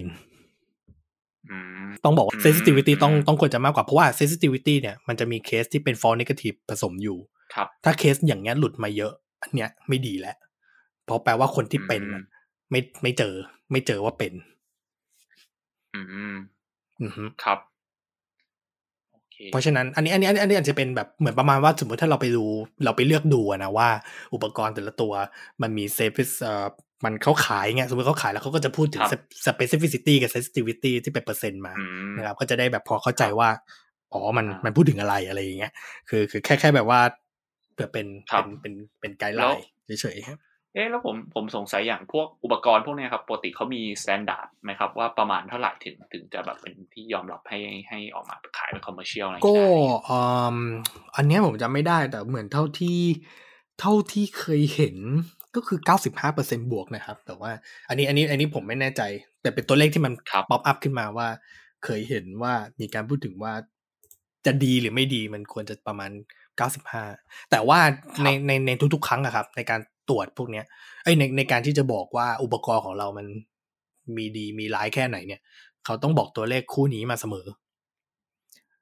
ต้องบอกอืมต้องบอก เพราะว่าเขาจะต้องไป test กับเอ่อกลุ่มตัวอย่างหรือนู่นนี่นั่น ไม่รู้แหละว่ากี่ร้อย sample หรือกี่ซองซัมกี่กี่ กี่แซมเปิลก็ตามแต่ยิ่งเยอะก็ยิ่งดี เพราะว่ายิ่งเยอะมันก็จะยิ่งบอกความเอ่อ reliable หรือว่าความแบบน่าเชื่อถือ หรือความก็เรียกว่าอะไรนะเกิดความ การให้ผลที่แบบแม่นแม่นยยำเออำถูกต้อง ถูกต้องและแม่นยำและเอ่อและและและทำซ้ำได้ เออ reproducibility นี่ก็นี่ก็จะเป็นอีกคำหนึ่งคือจริง ๆ คือจริง ๆ ในในวิธีการเอ่อการพัฒนาตัวอุปกรณ์เนี่ย มีตัวแปรที่ต้องเช็คเยอะมาก เยอะมากนะครับอืมเพื่อที่จะแบบว่าก่อนที่มันจะออกมาล้อนออกมาเป็น product จริง ๆ เพราะว่ามันมันต้องถูกมันมันจะมันเท่าที่ผมเข้าใจคือ ในท้ายที่สุดอะการที่เราจะได้เอาออกมาขายเนี่ยมันก็ต้องได้รับการ approve ถ้าอย่างอเมริกาก็คือ FDA ถ้าในไทยก็เอ่อจะต้องได้รับ approve จากออยแปลว่าออยเอ่อเขาก็ต้องขอข้อมูลเหล่านี้ในการเทสของเราว่ามันมีอืมเปอร์เซ็นต์เท่าไหร่อะไรยังไง มันบวกลบยังไงอะไรแบบเนี้ยครับพวกพวกนี้จริงๆมันแล้วมันแล้วแต่โรคด้วยไหมครับ ว่าว่าเป็นโรคที่ร้ายแรงมากร้ายแรงน้อยอย่างเงี้ยถ้าเป็นตัวร้ายแรงมากอาจจะต้องความแม่นยำสูง มากกว่าหรือเปล่า หรือว่ามันมันไม่ไม่จำเป็นใช่อืมแล้วแต่โรคด้วยไหมก็อาจจะใช่ด้วยครับ คือคือ อืมพูดในแง่ไหนดีคือ ดังนั้นสมมติไอ้ผมยกตัวอย่างอย่างอย่างโควิดก็ได้ที่ที่ที่อาจจะเป็นเรื่องใกล้ตัวหน่อย ก็คือว่าอย่าง rapid test ที่ผมเมนชั่นที่ที่ผมพูดไปคือ มันอยู่ที่ประมาณ80%เองอย่างนี้ถูกไหมฮะคำถามก็คือครับมันน่าใช้ไหมครับอ่า มันมันมันมันน่าที่จะแบบเรา มันเราในในในเชิง คือคือในเชิงของที่เป็นนักเทคนิคการแพทย์นะครับ อันนี้อันนี้ผมเคยครับคุยกับอาจารย์ท่านเดิมเลยแหละครับแล้วเหมือนเขาแบบมาว่าถ้ามันประสิทธิภาพแค่เนี้ยอย่าใช้เลย เพราะมันจะทำสร้างความสับสนมากกว่าเดิมครับอันนั้นอันนี้ที่คุยกันคือตั้งแต่ตอนช่วงเอ่อระบาดรอบแรกเลยครับจากประมาณกลางปีที่ครับแล้วเพราะผมผมก็เคยครับพูดเรื่องนี้เหมือนกันที่อีกเพจหนึ่งแต่ว่าเอ่อตอนนั้นแบบใหม่ใหม่มากครับ แล้วผมก็เลยพูดถึงเรื่อง การพัฒนาอุปกรณ์เหล่านี้แล้วก็วิ่งไปสู่เรื่องของโควิดอะไรเงี้ยฮะแต่ว่านั่นแหละคือคือในมุมของอาจารย์แกอาจารย์แกก็มองว่ามันถ้าถ้าประสิทธิภาพมันไม่สูงขนาดนั้นนะอย่าอย่าเอามาสร้างครับความสับสนหรืออะไรอีกอีกให้มันเพิ่มปัญหาไปอีกอืมอะไรเงี้ยก็เป็น PCR ไปครับทั้งหมดแหละหมดเรื่องอะไรเงี้ยครับอืมแต่ว่าฉะนั้นมันก็อยู่ที่มุมมองแหละว่าว่ายังไงครับเพราะว่า พอถ้าสมมติในท้ายที่สุดผมยกตัวอย่างอย่างหนึ่งคืออย่างมะเร็งอย่างเงี้ย คือ คือในท้ายที่สุดอะคือ เราก็ต้องไปตรวจแบบเต็มเต็ม stream อยู่แล้ว เพราะว่าครับเพราะบางทีอุปกรณ์ตรวจพวกนี้ มันใช้เรื่องของ biomarker หรือใช้ antibody เนี่ย มันก็มีโอกาสครัผิบดพลาดได้ โดยโดยโดย nature ของมันอยู่แล้วครับ คือมันมีโอกาสผิดพลาดด้วยธรรมชาติของมันอยู่แล้ว เพราะฉะนั้นอืมครับมันก็มันก็เป็นไปได้ ก็ก็แล้วแต่ครับอืมว่าว่าเราพิจารณาที่โรคครับอะไรกันแน่ครับ ก็อาจจะมีปัจจัยอื่นๆด้วยเนาะอย่างโควิดนี้ผมโดยโดยส่วนตัวผมคิดว่าคนที่เอามาใช้เขาอาจจะแบบว่าเหมือนคนมันติดเชื้อเยอะด้วยมั้งก็เป็น factor หนึ่งหรือเปล่าอะไรเงี้ยถ้าแบบว่าก็เป็นไปได้ครับจะคือช่วยคือในระดับหนึ่งนี้ คือผมกำลังมองว่าอย่างอย่างอย่างอย่างตัวโควิด เนี่ย ถ้าสมมติเรา rapid test มาบูรณาการร่วมกันนะคือ ถ้าสมมติคนที่สงสัยว่าเป็นแล้วกักตัวอยู่บ้าน สมมติเรานับนั่งนับแล้วว่าเออห้าวันถึงครับหนึ่งอาทิตย์ กลุ่มเนี้ยมีมีมีความควรที่จะน่าได้ใช้ rapid test ถ้าคุณไม่ถ้าคุณไม่สามารถที่จะจองคิวเพื่อเข้าไปตรวจแบบ PCR ได้ครับผมว่าอย่างเงี้ยควรคนกลุ่มเนี้ยควรควรจะได้รับการตรวจ เพราะว่าด้วยด้วย rapid test ถ้าสมมติแบบอยู่บ้านแบบส่งมาที่บ้านแล้วมา test ดูที่บ้าน แล้วถ้าเกิดมัน positive ขึ้นมาเนี่ยคนกลุ่มนี้ควรจะได้รับการ double check อย่างเร็วที่สุดด้วย PCR อืมครับเพราะว่าด้วย test ตัวนี้โอเคมันเข้ามันเข้ามันเข้าเขาเรียกว่าไงนะเข้าองค์ประกอบทั้งหมดแล้ว ว่า เออ คาดว่าจะได้รับเชื้อวันไหนแล้วมาเจ็ดวัน มีโอกาสที่ภูมิคุ้มกันจะขึ้นแล้ว แล้วถ้าเกิดมันชุดตรวจมาบอกว่าขึ้นว่าเป็น อันเนี้ยเราอาจจะต้อง confirm กับอะไรบางอย่าง เช่นก็ต้องกลับไปเช็คเรื่องของ P เอ่อตัว PCR ว่ามีจริงใช่ไหมเชื้อเนี่ยอะไรแบบนี้ ซึ่งซึ่งผมคิดว่ามันควรจะเอามาถูกใช้ร่วมกัน ไม่ได้ถูกแบบแยกกัน ขนาดนั้น อือฮึมันจะจะได้ประโยชน์ที่ดีกว่า เพราะว่า ผมก็เข้าใจว่าคือคือคือต้องเข้าใจว่าอย่างโควิด เนี่ย มันก็ก็ยังได้ก็ยังสามารถพูดได้ว่ามันเป็นโรคใหม่เพราะมันเพิ่งเข้ามาอยู่บนโลกคืคอรับคือมันเพิ่งอุบัติขึ้นภายในปีสองปีนี้อืม facility หรือว่า lab มันก็ต้องเฉพาะนะครับ เพราะว่าครับมันไม่ไม่สามารถที่จะมาตรวจในในเหมือนโรคอื่น ๆได้ เพราะมันมีโอกาสที่จะอืมคนที่ตรวจก็มีโอกาสที่จะได้รับเชื้อนั้นเหมือนกัน เพราะมันเป็นไวรัครัสบมันมันมีโอกาสเข้าสู่ร่างกายได้ถ้ามันไม่ได้ถูกการป้องกันอย่างดี เพราะฉะนั้นคนที่เขาตรวจเนี่ยครับมันต้อง facility เหล่านั้นก็ต้องถูกเช็คแล้วว่าปลอดภัยทั้งผู้ปฏิบัติการแล้วก็ครับอะไรใดอืๆมเพราะฉะนั้นผู้รับการนั่นตรวจมันเลยมันอาจจะเป็นปัญหาหลักๆด้วยว่า capacity ในการตรวจในแต่ละวันมันเลยค่อนข้างจำกัด จริง ๆ แล้วจำนวนตัวเลขผู้ติดเชื้ออาจจะเยอะกว่านี้ก็ได้นะครับ แต่ว่ามันถูก limit ด้วยจำนวนอืม test ครับที่ถูกที่ที่ที่ limit ไว้ ซึ่งซึ่งครับผมเชื่อว่า ถ้าตรวจแบบเต็ม steam จริง ๆ แบบผมว่าเลขเยอะกว่านี้นะเจอเจอเยอะมีโอกาสที่เลขจะขึ้นไปเยอะกว่านี้ด้วยซ้ำครับอาจจะมีบางคนเป็นแล้วแล้วหายไปแล้วก็ได้ครับเผลอๆจะเป็นอย่างนั้นด้วยเผลอๆแบบจิ้มใครขึ้นมาในประเทศไทยตอนนี้อาจจะแบบตรวจ PCR ไม่เจอแล้ว แต่ว่ามีภูมิอ่าอาจจะมีภูมิไปแล้วอ่าเป็นแล้วหายแล้วอะไรอย่างเงี้ยก็เป็นไปได้ครับ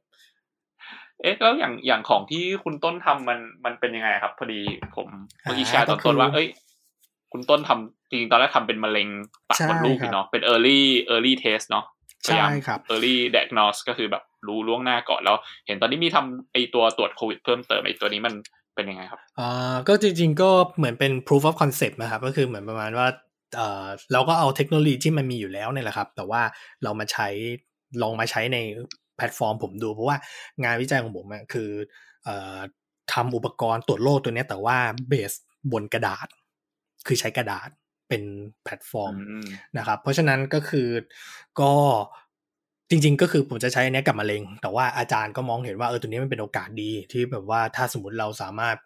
ประยุกต์ร่วมกับไปใช้กับทางฝั่งโควิดได้ก็อาจจะมีประโยชน์ครับอะไรเงี้ยครับ ก็เลยก็เลยลองดูแล้วปรากฏว่าก็คือ work ก็คือมันก็ได้อยู่อืมนะครับ ซึ่งซึ่งของผมมันก็คือเอ่อจะเรียกว่าไงดีว่าเอิ่ มมันก็เป็นเอ่อเป็นเป็นเทสที่แบบประมาณว่าถ้าถ้าเป็นสีมันก็จะขึ้น มันจะไม่ได้เหมือน rapid test นะครับ คือ rapid test เนี่ยไอสีที่มันขึ้นเป็นแถบตรงนั้นมันเกิดจากอนุภาคที่มันไปโค้ดแอนติบอดีอะไรบางอย่างที่ตรวจจับได้นะครับ ซึ่งอันนั้นมันเป็นครับอนุภาคขนาดแบบเล็กมากนะครับ ระดับนาโนเมตร แต่ว่าไอของผมเนี่ยคือมันใช้เหมือนใช้เรื่องของเอนไซม์นะครับในการเปลี่ยนสี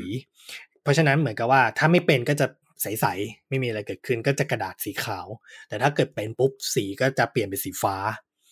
นะครับ ซึ่งซึ่งไอไอไอไอ reaction พวกนี้มันก็มันเกิดจากเอนไซม์ที่เราใส่เข้าไปนั่นแหละ แล้วก็ทำให้เป็นสีฟ้า ซึ่งถ้าเข้มมากก็แสดงว่ามีปริมาณมาก เข้มน้อยก็มีปริมาณน้อยอะไรแบบเนี้ยครับแล้วก็คืออันนี้ก็ก็ก็คือทั้งหมดนี้ทำเกิดขึ้นบนกระดาษก็สามารถทำได้ภายในเวลา 15 นาทีเหมือนกัน ประมาณอือืมม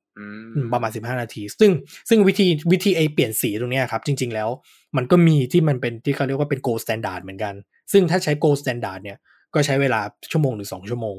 แล้วก็อุปกรณ์ที่ใช้เหล่านั้นคือแพงมากครับ คือ100เทสประมาณ900เหรียญโอ้นั่นหมายความว่าอันนั้นคือใช้เครื่องแบบเป็น gold standard นะครับ คือคือเป็นอุปกรณ์ครับที่แบบเป็นเป็น conventional way เลย ซึ่ง อืมก็ก็เวลาตรวจทีก็ประมาณชั่วโมงถึงสองชั่วโมงนะครับอืมก็ค่อนข้างแพง แล้วก็ช้าแต่เราแบบ เราเอาไอ้รีแอคชั่นพวกนั้นอะมาอยู่บนกระดาษซะ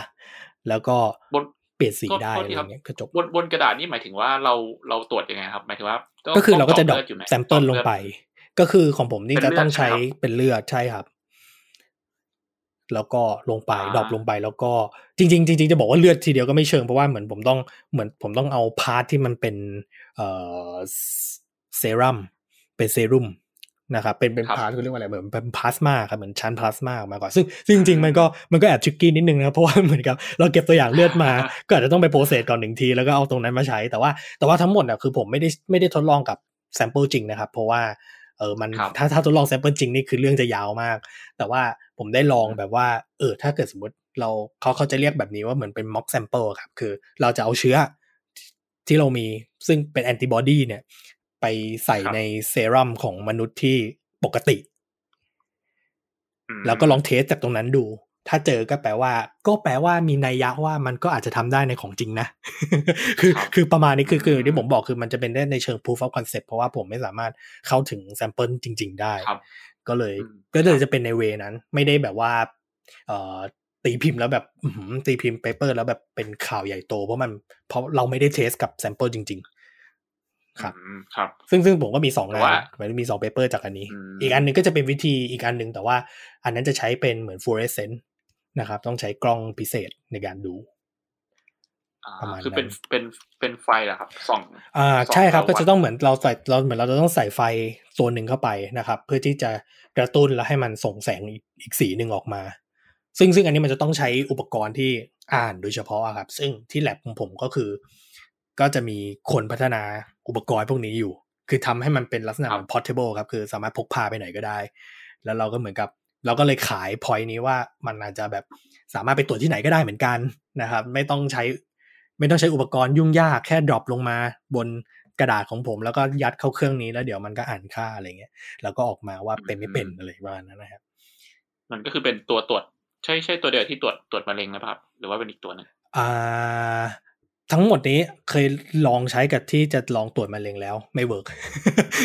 อันนี้อันนี้อันนี้เป็น pain point ครับในปัจจุบันว่าอ่ามัมันไม่ work สักทีครับก็เลยอาจจะเปลี่ยนเรื่องครับอาจจะไม่ใช่เปลี่ยนเรื่องแต่ว่าเปลี่ยนเปลี่ยนวิธีการ อาจจะใช้สองอันนี้ครับไม่ได้แต่จะไปใช้อืมวิธีหนึ่งซึ่งไปใช้วิธีที่เรียกว่าเป็นไฟฟ้าเคมีอะไรแบบเนี้ยคครับรับ ก็กำลังลุ้นอยู่ว่าจะได้ไม่ได้ ครับโอเคประหมาณวังว่านั้นจะได้นะครับสาธุครับ เออ เอะเราอยากอยากให้ให้คุณต้นแชร์เมื่อกี้ตอนต้นมีเกรินมาคร่าวๆแหละแต่อยากรู้ว่า จริงๆอย่างในไทยอะมันมันมีไม่ไม่รู้คุณต้นทราบไหมแต่ว่าอย่างในไทยมันมีมีเคสไหนที่ใช้ชุดตรวจเยอะๆแล้วบ้างเพราะว่าอย่าง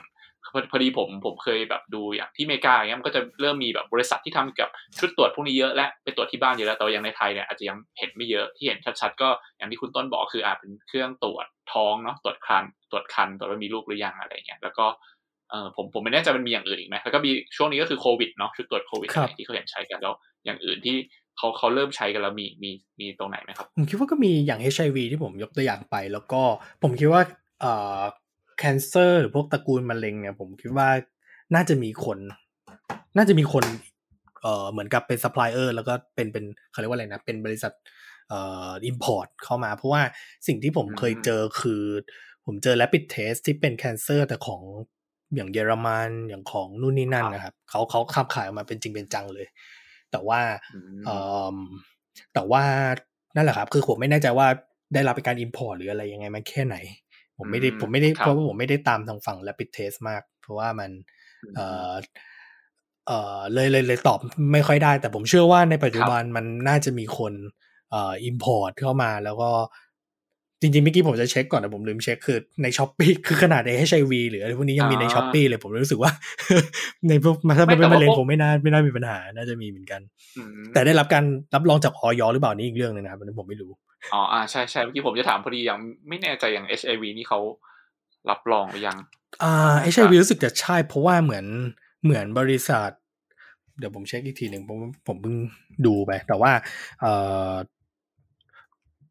อืม คิดว่าคิดว่าน่าจะนะครับ ไม่งั้นไม่เป็นไรไม่น่าจะขายได้ อ่า ครับช่วงนี้เพราะช่วงหลังๆแบบพวกแพลตฟอร์มพวกนี้ก็ก็มีค่อนข้างมีการตรวจอยู่เหมือนกันนะที่ผมทราบอะไรใช่ครับ คือคือมันก็เข้าถึงได้ง่ายขึ้นแล้วล่ะอะไรที่มันเคยครับ แต่ว่าก็แต่ก็ เรื่องของความแต่คือเราก็ต้องเข้าใจด้วยเหมือนว่าอย่างที่ผมบอกอีกทีหนึงอย่างอย่าง HIV เองเนี่ยมันก็มีเงื่อนไขนะครับ คือการที่จะใช้ตรวจ rapid test เหมือนกันเลยครับ เพราะว่า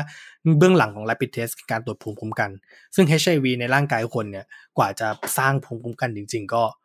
เป็นในระดับหลักเดือน งั้นแปลว่าถ้าสมมุติเรา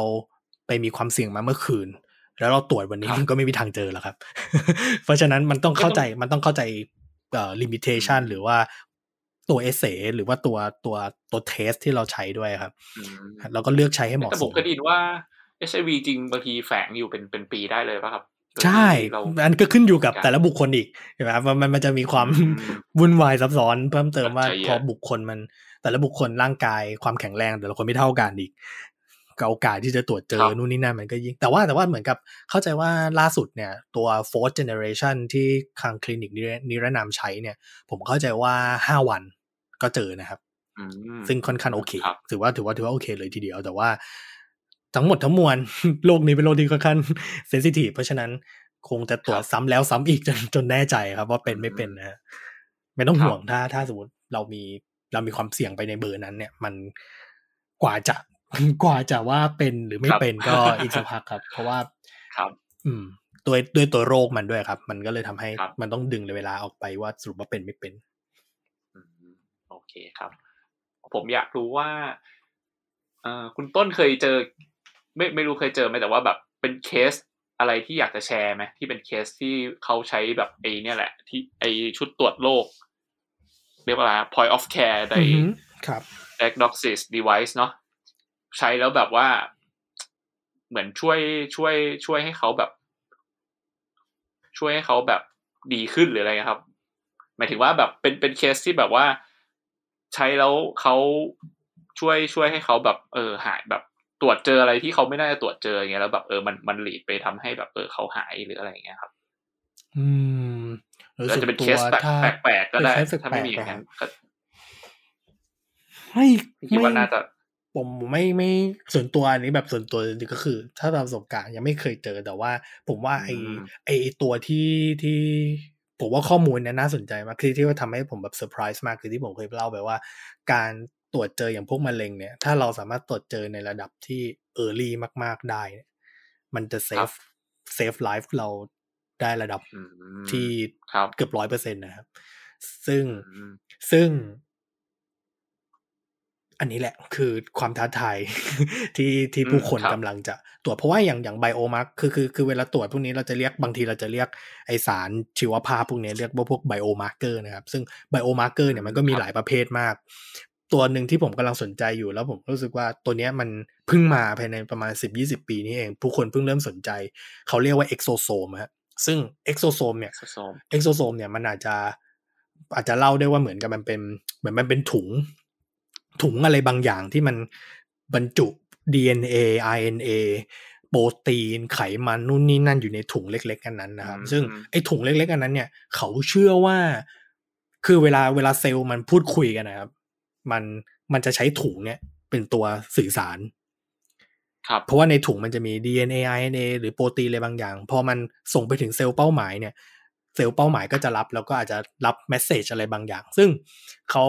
ซึ่งซึ่งที่ผมสนใจตัว biomarker ตัวนี้เพราะว่า biomarker ตัวนี้ถูกใช้เป็น early diagnosis คือเหมือนประมาณว่าอืมถ้ามันมีแนวโน้มว่ามันจะเกิดก่อให้เกิดมะเร็งเนี่ย exosome บางอย่างมันจะมี exosome ที่บรรจุ DNA หรือ RNA ที่มีบ่งบอกว่าจะเป็นมะเร็งอยู่ แล้วมันจะออกมาครับมากกว่าปกติอืมดังนั้นถ้าสมมติเราดีเทคตรงเนี้ยเจอก่อนที่มันจะก่อตัวมาเป็นเนื้องอก ก็แปลว่าเราสามารถ เจอมันก่อนที่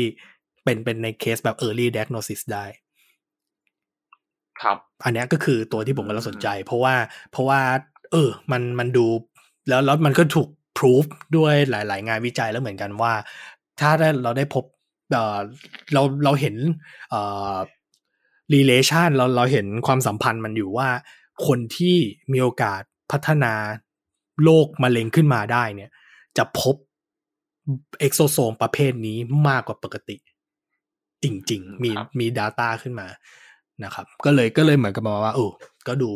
อาจจะเป็นอนาคตหนึ่งอันเหมือนกัน เป็น biomarker ประเภทหนึ่ง เพราะว่า biomarker ส่วนใหญ่ก็อาจจะอยู่ในรูปแบบแอนติบอดีหรือโปรตีนอะไรแบบเนี้ยครับ แต่นี่ก็เป็นอีกรูปแบบหนึ่งครังบเลย ซึ่งก็ก็มีความท้าทายค่อนข้างมากเหมือนกัน เพราะว่าสารตัวนี้มีความ sensitive และไม่ stable เลย คืออืมเรา collect มาได้เนี่ย ต้องเก็บในอุณหภูมิหรือ condition ที่พิเศษ ถ้าเราทิ้งไว้ไม่กี่วันไว้พวกนี้ก็หายหมด มันก็แตกสลายย่อยไปนะครับ ซึ่งก็ก็มีหลายเรื่องที่ต้องต้องต้องดูแล้วก็ challenge พอสมควรนะครับแต่ว่าก็เป็นอนาคตคาดว่าเป็นอนาคตเหมือนกัน เพราะว่าในช่วง 20 ปีมานี้ก็ paper ด้านนี้เพิ่มขึ้นมาแบบว่า เป็น exponential เหมือนกันเพราะฉะนั้นคนก็เริ่มมาสนใจฮะก็ ครับก็รีบโดดเข้ามา หวังว่าจะเป็นผู้นำพอคุณต้นพูดอย่างนี้แล้วอยากอยากรู้เลยครับว่า แล้วจริง ๆ คุณคุณต้นเริ่มมาแบบทำงานสายด้านนี้ได้ไงครับ แล้วก็จริงๆ ถ้าจะทำด้านนี้เนี่ย ควรควรจะเป็นคนแบบไหนเนี่ยเผื่อมีคนที่ฟังอยู่แล้วเขาเอ้ยสนใจอาจจะแบบมาทำงานด้านนี้อะไรอย่างเงี้ยครับ อยากจะช่วยโลกนี้ อยากจะช่วยคนที่เป็นมะเร็งอะไรอย่างเงี้ยอ่าคือต้องยอมรับอย่างหนึ่งว่าสายนี้เป็นสายที่ อาจจะเรียกว่าเป็น interdisciplinary นะครับ ก็คือมันเกี่ยวข้องกับเรื่องหลายเรื่องมาก จริง ๆ ตัวผม background จริง ๆ คือวิศวะ วิศวะเครื่องกลเลยคือ แทบจะอืมห่างไกลจากชีวะมาก ๆ ชีวะสุดท้ายที่เรียนคือม .6 นะครับคือแบบสี่ปีก็ไม่ได้เรียนอะไรที่เกี่ยวกับชีวะเลยนะฮะซึ่งซึ่ง มันก็มีความยากแหละ แต่ว่าพอแต่ว่าก็แอบมีความโชคดีอย่างหนึ่งว่า ผมเป็นคนที่ก็สนใจวิทยาศาสตร์อะคือไม่ได้แบบว่าเออชอบฟิสิกส์และเกลียดชีวะ แต่คือแค่ชอบชีวะน้อยหน่อยเพราะขี้เกียจจำมันก็แค่นั้นเอง แต่ว่าเรียนรู้เรื่องเข้าใจตอนสอบก็โอเคผ่านมาได้ไม่ได้ไม่ได้เดือดร้อนอะไร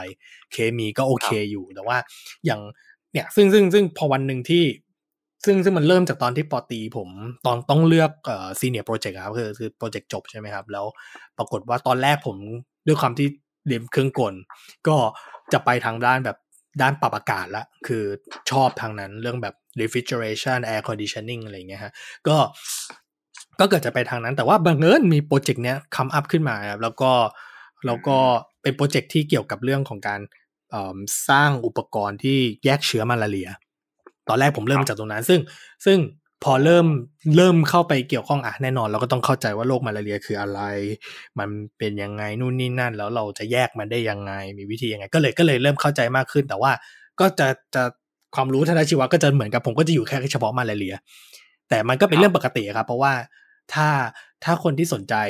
ด้านไหนใช่ไหมครับ เหมือนกับว่าจะลงลึกและทำวิจัยด้านอะไร มันก็ต้องไป มันก็ต้องกระโดดเข้าไปในวงวงนั้น แล้วก็ดูอย่างลึกซึ้งใช่ไหมครับ แต่ว่าครับผมรู้สึกผมมองว่าเอ่อเรื่องของ background หรือว่าเอ่อพื้นฐานความรู้เนี่ย อันเนี้ยเป็นอะไรก็ได้เหมือนกัน แต่ว่าขอให้มันอืมให้มันมาสักทาง ซึ่งตอนนั้นผมอะครับก็ก็สนก็เลยพอด้วยความที่ว่าต้องเอ่อทำวิจัยเรื่องนี้เลยต้องเรียนเรื่องไมโครนาโนแฟบริเคชันก็เลยก็เลยเข้าใจเรื่องไมโครนาโนเทคโนโลยีทั้งหมดว่าเอ่ออืมเขา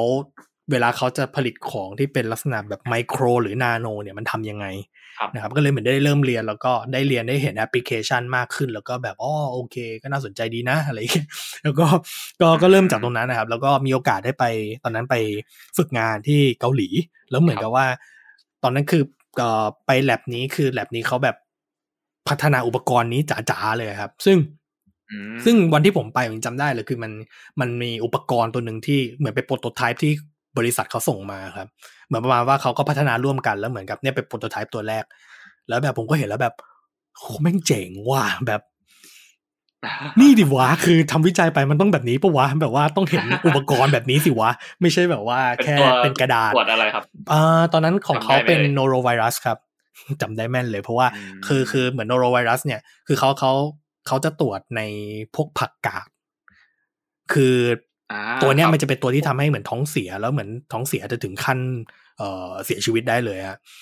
เพราะฉะนั้นเหมือนเขาก็เป็นเรื่องซีเรียสของเขาเพราะเขาต้องเอาผักมาทำกิมจิใช่ไหมเกาหลีซึ่งเขาก็เลยเหมือนกับว่าว่าจะตรวจตรวจตรวจไอโนโรไวรัสจากพวกตัวผักที่เขาซื้อมาหรืออะไรเงี้ย ซึ่งก็ครับก็ประมาณนั้นครับอืมก็แบบโอ้ประทับใจมากตอนนั้นก็เลยเริ่มเหมือนกับเริ่มสนใจด้านนี้ขึ้นมา แล้วก็ ตอนนั้นพอหลังจากที่ไปเกาหลีก็ไปอเมริกาต่อก็อเมริกาก็ทำนองนี้เหมือนกันก็คือเหมือนเขาอืมตรวจหาเอ่อจริง ๆ ของเขาคืออันนั้นของเขาก็เป็น HIV หรือเปล่านะ แต่ว่าเขาใช้วิธีหนึ่งเป็นวิธีพิเศษอะไรสักอย่างซึ่ง เออ ก็มันก็เหมือนก็เลยอินสปายผมตั้งแต่ตอนนั้นว่าเอออยากทำอะไรแบบนี้ก็เลยเหมือนตอนเลือกเรียนครับ เอ่อตอนก็เลยปมาเอสายกนี้เลยใช่ก็เลยเหมือนมาสายนี้ แต่ว่าจริงๆผมว่าเขวไปนิดนึงเพราะว่าเขวไปตอนเอ่อตอนที่จบโทแล้วไปที่สิงคโปร์เนี่ยไปทำงานเป็นนักวิจัยที่สิงคโปร์เนี่ยก็ก็ทำด้าน 3D ไปโอปินเตอร์ครับไบโอปินทริงซึ่งก็คือครับก็คือทำผิวหนังมนุษย์เทียมครับ เพื่อตรวจอืมเพื่อใช้ดูเพื่อฉีกใช้เลยในการเอ่อ test ครับยา คือเขาคือคือบริษัทที่จ้างเป็นบริษัท cosmetic ชื่อดังที่หนึ่งนะครับครับ แล้วก็ไม่ไม่แน่ใจไม่รู้ว่าพูดได้เปล่าแต่ว่า คือเขา fund เออเขา fund เอ่อ grant ตัวนี้ให้ใช่ไหมครับ แล้วประมาณว่าคือเขาอยากทดทดทดลองอันเนี้ยแทนสัตว์เพราะว่าปกติเวลาพวก test ยาพวกนี้เนี่ยเขาก็จะทดต้องทดลองกับสัตว์ หรือไม่ก็ต้องทดลองกับคนเลย ซึ่ง cost มันสูงมาก ดังนั้นเขาก็เลยมองว่าถ้าสมมุติเรามีเราสามารถผลิตเนื้อเยื่ออะไรบางอย่างที่เหมือนคนครับแล้ว test ได้เนี่ยอ่าเออ มันจะ มันจะลดครับคอสเขาเขาก็เลยให้ release ให้ให้ research funding มาอะไรเงี้ยครับครับ ก็เลยตอนนั้นก็เลยเหมือนกันจริงๆ ก็เขวไปค่อนข้างเยอะเพราะว่าผมก็จะไปครับอันนั้นคือเขาจะเป็นศาสตร์ที่เรียกว่า tissue engineering คือไปไกลไปไกลมากเลยแต่ว่า แต่ว่าก็ยังอืมวกวกกลับมาว่าเออเราอยากทำมันเนี้รับก็เลยเหมือนเจอแลบนี้ที่อ่าที่ที่ออสเตรเลีย แล้วก็เหมือนอาจารย์เขาก็ก็ค่อนข้างที่จะเป็น leader ทางด้านนี้อยู่ ก็เลย ก็เลยคุยกับอาจารย์แล้วเหมือนเขาก็โอเคก็ ก็สมัครสมงสมัครอะไรมาแล้วก็เลยมาอยู่นี่ได้ประมาณนี้ฮะ ครับดูแบบเร็วถ้าอยากเป็นแบบคุณต้นอย่างนี้ต้องหมายถึงว่าถ้ามันจะทำได้เนี่ยต้องจริงมันต้องมีคุณสมบัติอะไรบ้างครับๆคุณสมบัติอะไรลักษณะนิสัยบ้างยังไงลักษณะนิสัยเหรอทำเป็นลักษณะนิสัยก็ได้ว่าเอ้ยคนที่เหมาะสำหรับการทำด้านนี้เนี่ยโอ้ผมผมผมว่า passion ต้องแรงพอสมควรนะเพราะว่า passion เพราะว่าเพราะว่าเพราะว่าในท้ายที่สุดเหมือนแบบพองานวิจัยครับ คือ คือมันคืออะไรก็ไม่รู้อะครับคือเราทำอะไรในครับสิ่งที่